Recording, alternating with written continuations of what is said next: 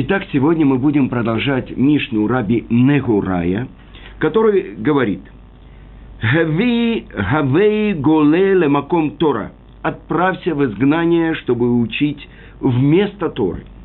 «Вальто маршиги того харейха» «И не говори, что Тора сама придет за тобой».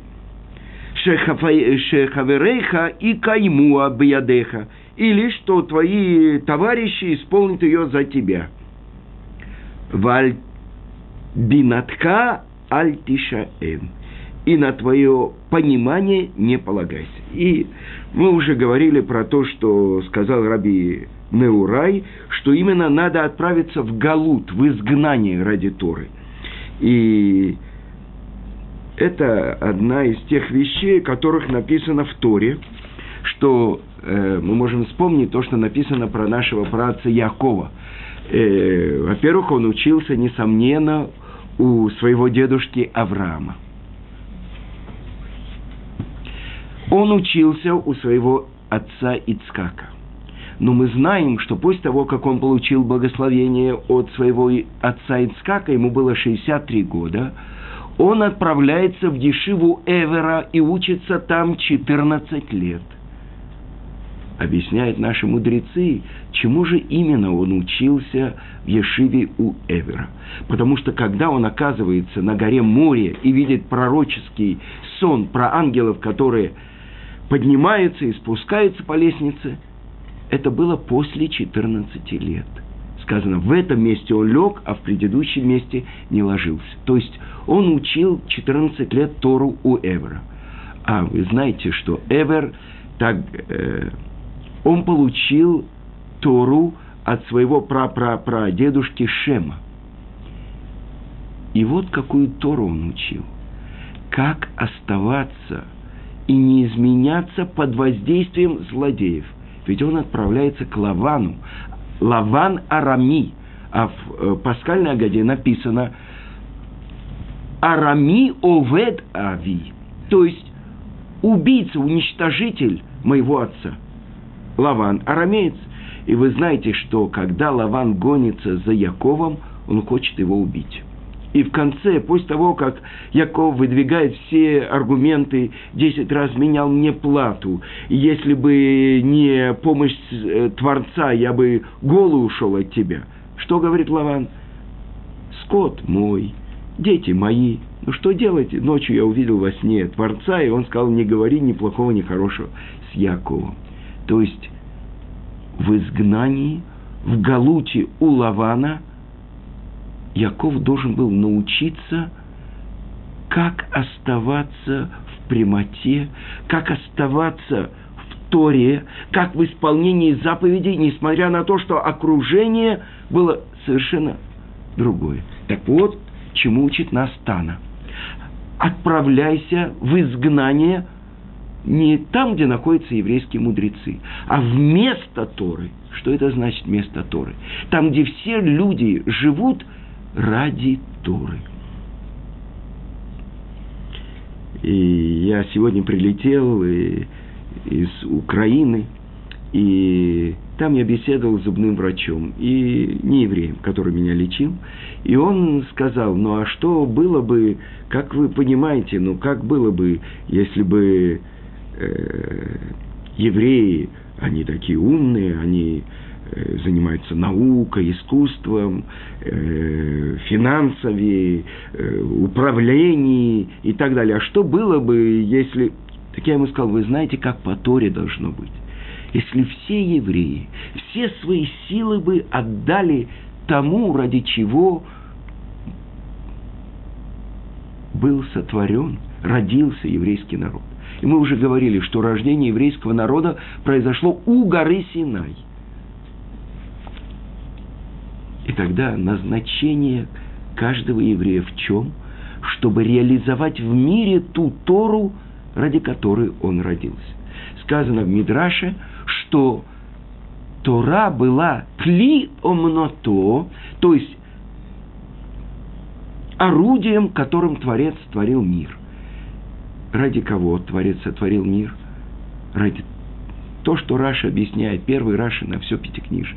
Ради Торы сотворен мир и ради еврейского народа, который реализует Тору.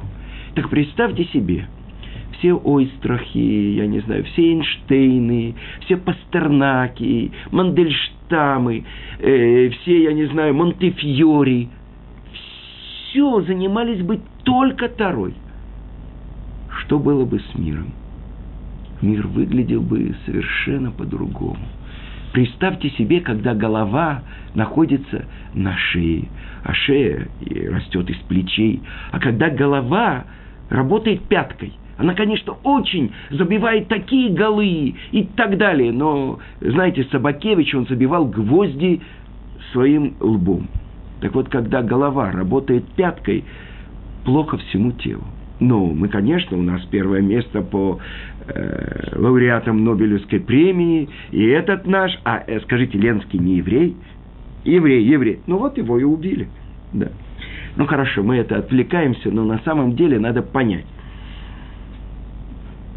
Это то, что Якова Вину должен отправиться в изгнание, несмотря на то, что он может учить Тору своего отца. Значит, есть какая-то особенность в том, что человек отправляется в место Торы, в место, где его не знают. Мы говорили, оставляет отца и мать, и э, э, происходит то, что у него и вовремя ему мама не даст поесть, а нужно и лишний раз не поесть, и спать на скамейке в Бейт-Мидраше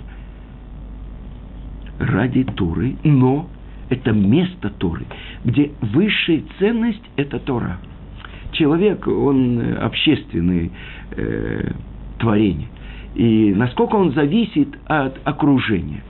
Так вот, э, если окружение говорит, что самая высшая доблесть, я видел, мне показали в Москве, в Ешиве Торат Хаим, э, Равлияу Тавгер показал мне что-то в компьютере, известный э, израильский диктор телевидения э, Лондон, он пришел в одну семью э, в Кириат-Сефере.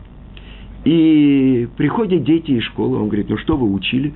Они говорят про курбанот, про жертвы, которые приносят храме. Он говорит, ну это же не актуально, что это...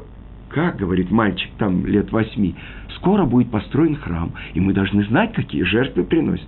Хорошо, ну что, ты не хочешь быть чемпионом мира по бегу, по боксу и так далее? Он говорит, а что это мне даст для будущего мира? Говорит мальчик восьми лет.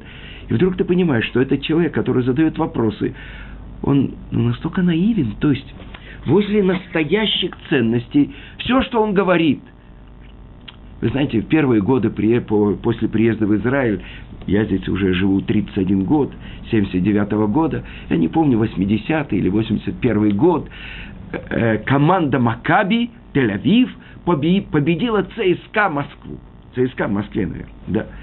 И я помню, как мы сели в машину, поехали в центр города, бибикали, все счастливы, мы их победили. Только сейчас я понимаю, насколько это было, ну, как минимум, наивно. Почему-то кто победил кого? Они победили нас. Это когда устраивают в Хануку марафонский бег. Ну, в честь Хануки. Кто кого победил? Греки победили евреев. Марафонский бег. Макабиада. Это полностью малочисленные победили многочисленных, необученных, обученных праведники, злодеев. А здесь что? Высшая ценность – это физический спорт. В здоровом теле здоровое. Вы понимаете, что еврейство в здоровом духе – здоровое тело. Так вот, то, что человек должен отправиться в место Торы – и это мы учим из э, нашего праца Якова Вину.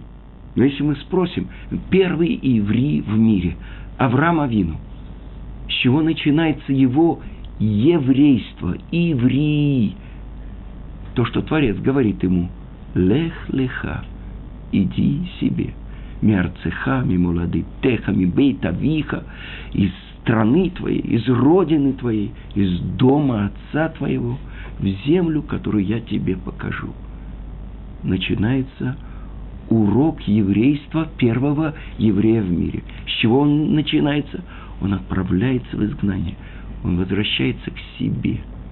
И это то, что в основном, э, в начале особенно, молодой человек должен отправиться в другой город, оставить семью вместо Торы для того, чтобы... А хорошо, он отправился, ну, а здесь что?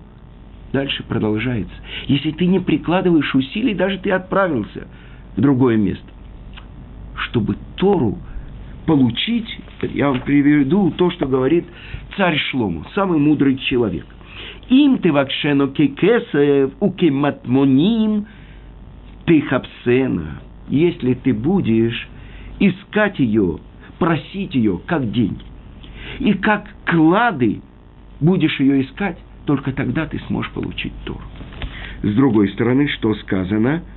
«Ой, коль самеле хулемаем», говорит пророк, «Ой, все жаждущие, идите к воде. Нет воды, но только Тора». Так вы понимаете, о чем идет речь? Э, сейчас я был в городе Львове, вчера я был, и Рав э, города, он мне рассказал одну историю, я хочу с вами поделиться. Это было где-то, может быть, э, в 20-е годы прошлого века. И вот э, Вильна, Равхаим Ойзер Грузинский собирает всех мудрецов, и они обсуждают проблемы всего еврейского народа. И Равхаим Ойзер сидит на президиуме, вдруг бегает какой-то молодой человек. Подбегает к нему, начинает что-то кричать, чуть ли не хватает его за грудки – все столбенели, никто, э, этот молодой человек не обращает ни на кого внимания, смотрит Равкаем Ойзер и кричит ему что-то в ответ. Тот кричит ему, и еще раз Равкаем Ойзер ему кричит, вот тоже трясет его так, и человек улыбается и выходит. Уже другие хотели вмешаться, выгнать нахала, что это посередине собрания, Агудат Исраэль, все. А Равхайм Ойзер успокоил, вы не знаете. Этот молодой человек, он день и ночь занимается второй. Я объяснил ему одно объяснение из Тосфот. Он пришел и начал кричать, что это неправильное объяснение. Мне пришлось ему объяснить, что это правильное объяснение. Он возразил мне. Он не обращал внимания, кто там сидит, что там сидит. Он нашел меня, пока я ему еще раз не объяснил. И он понял. И там находился раби из Карлина – и он сказал, вот этого молодого человека я хочу, чтобы он был Рош Ешива в Пинске, в моей Ешиве. Это был Равлиезер Шах. Вы понимаете, что это такое? Как он говорит, что это для него как жизнь. Он не может спать, если он не поймет, что написано в Тосфу. Так вы понимаете, вот это. Если ты будешь искать ее Тору как деньги, как клады ее выискивать, вы понимаете, что это такое? Так вот, человек, который должен отправиться в изгнание, и там искать ее, добиваться ее. Это то, что мы цитировали трактат Мигела. Игата умацата тамин. Приложил усилия и нашел – верь. Не приложил усилия и нашел – не верь. Приложил усилия и не нашел – тоже не верь. То есть мы видим корень того, что заключено в этих словах. С одной стороны, это вода, которая жажду человека как бы успокаивает. С другой стороны, я сегодня был на уроке у Гавона Рамыш Шапир, и он объясняет очень важную вещь. То, что написано у Рамбама, что мысли о разврате не приходят, но только в сердце, свободное э, от слов Торы, от Торы.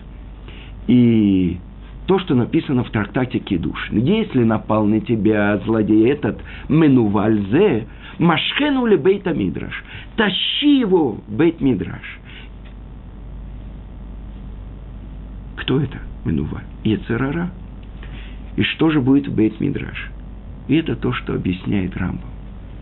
Он тебе предлагает разные вкусности, разные воображения и строит тебе воздушные замки.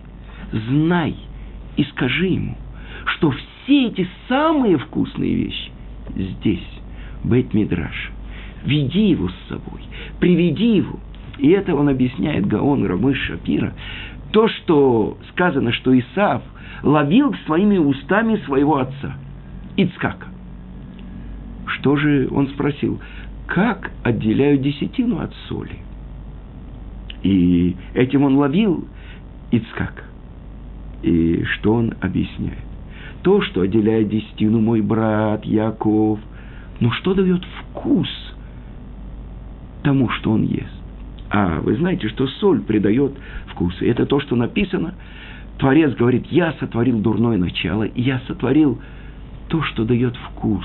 Ну, то есть, как бы лекарство от него. И это Тора. Так что говорит Исав? Главный вкус – вот это то, что от моей соли отделения. Это то, что у него. То есть, получается так, что устремление к всем сладостям мира. Оказывается, все вкусы находятся в Торе. И приводит Гаон пример, то, что в праздник Шавуот мы читаем Мегила Труд, что сказано, пришел босс, и после того, как он завершил работу, он поел, попил и съел сладости. Потому что сладости помогают расширению сердца, чтобы постичь сладость Торы. Так мы понимаем, что все это заключено в Торе. То есть известное выражение из Талмуда, что все то, что Второй запрещено, вся виды еды, которые запрещены, они есть разрешенные в Торе. Например, свинину. Раша объясняет, почему мы не едим свинину. Не потому, что мы не любим ее. Хотим и хотим, написано Раши. Эвши вы эвши. Ну что, тот, кто сотворил весь мир, сказал, что мне это есть нельзя. С другой стороны, Талмуд объясняет, есть мозг одной небольшой рыбки, вкус которой точно как вкус свинины.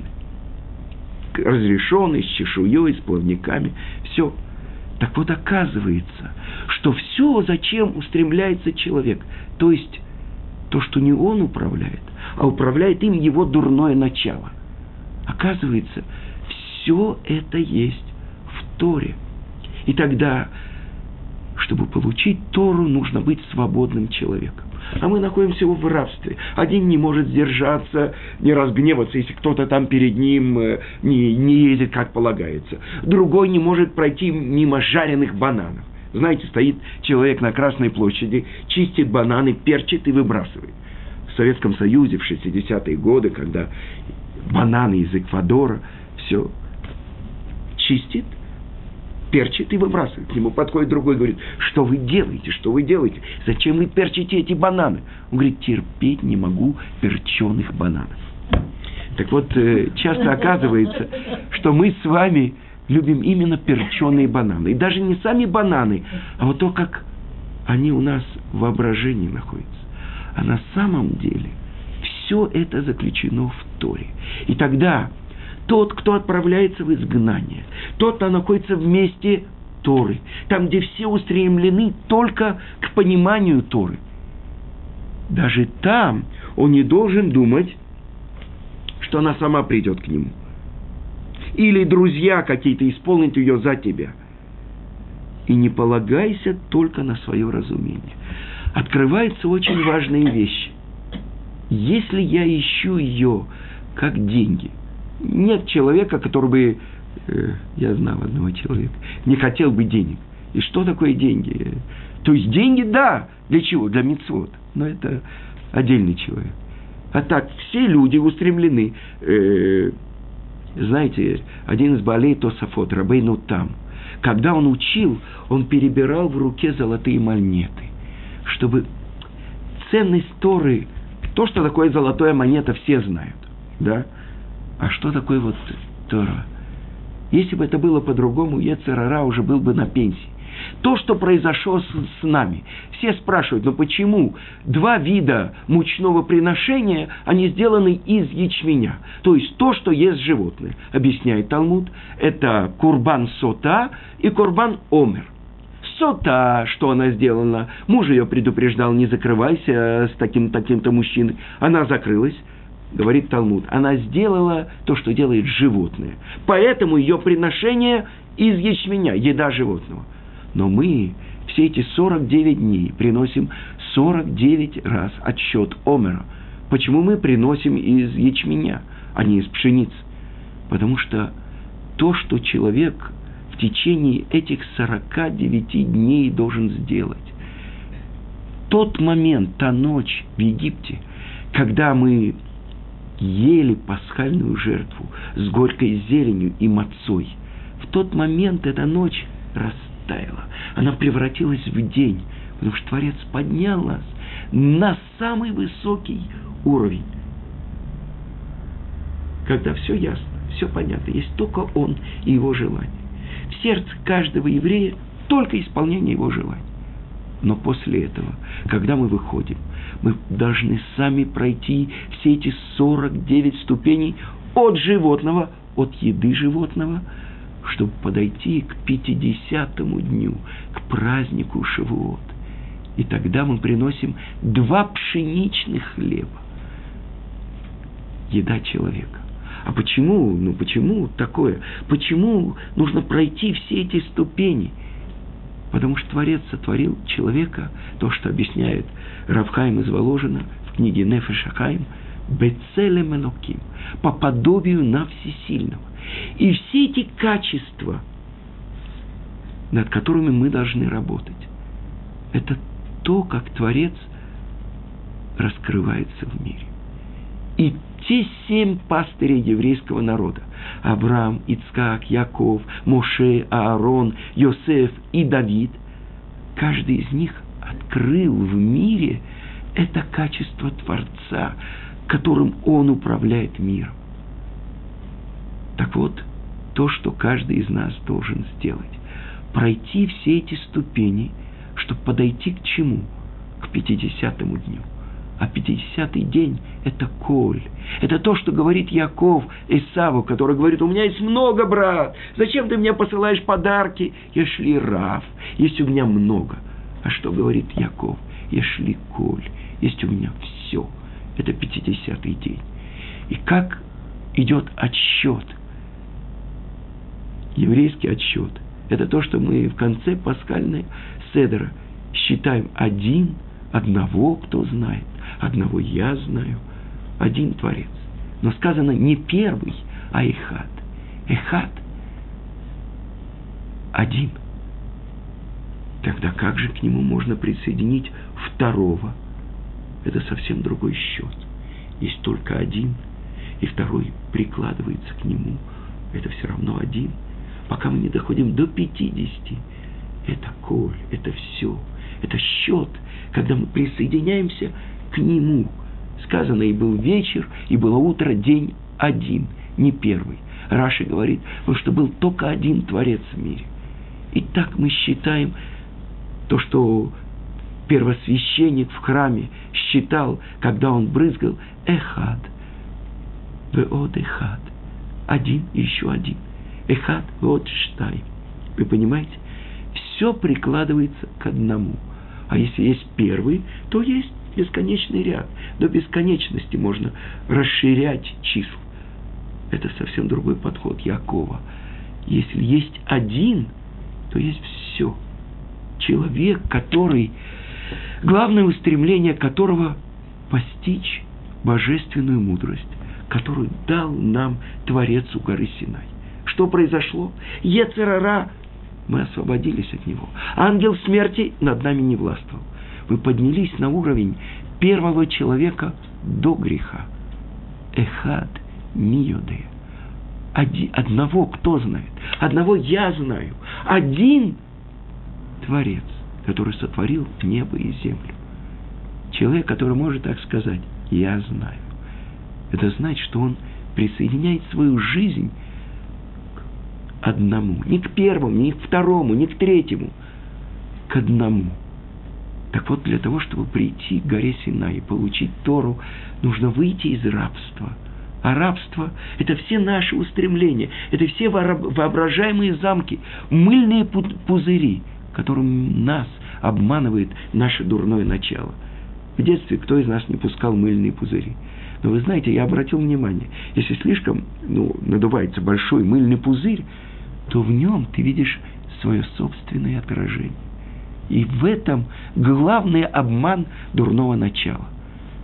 Можно надуть еще, еще, еще, и оказаться внутри большого мыльного пузыря. И надувать его, и надувать. Но рано или поздно наступает такой момент, когда мыльный пузырь лопается. И тогда мыльная вода оказывается в глазах, и тогда слезы текут. На что это похоже? Мы приходим в этот мир на 70-80 лет. Как важно не дать себя обмануть. Как важно присоединить свою жизнь к одному. И это то, что два раза в день каждый еврей себе напоминает Шма Исраэль. Ашем Элокейну, Ашем Эхад. Есть одна реальность. Это Он. И я его свидетель.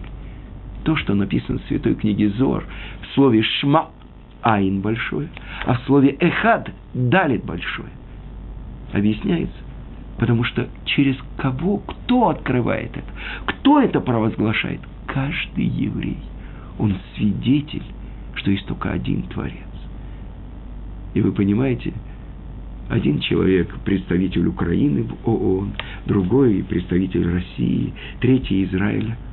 А каждый еврей, вне зависимости от того, он сапожник, портной, министр или прачек, в этот момент, когда он говорит «Шма Исраиль», «Ашем Алукейну», «Ашем Ихад», он является представителем того, кто сотворил небо и землю. Всего хорошего.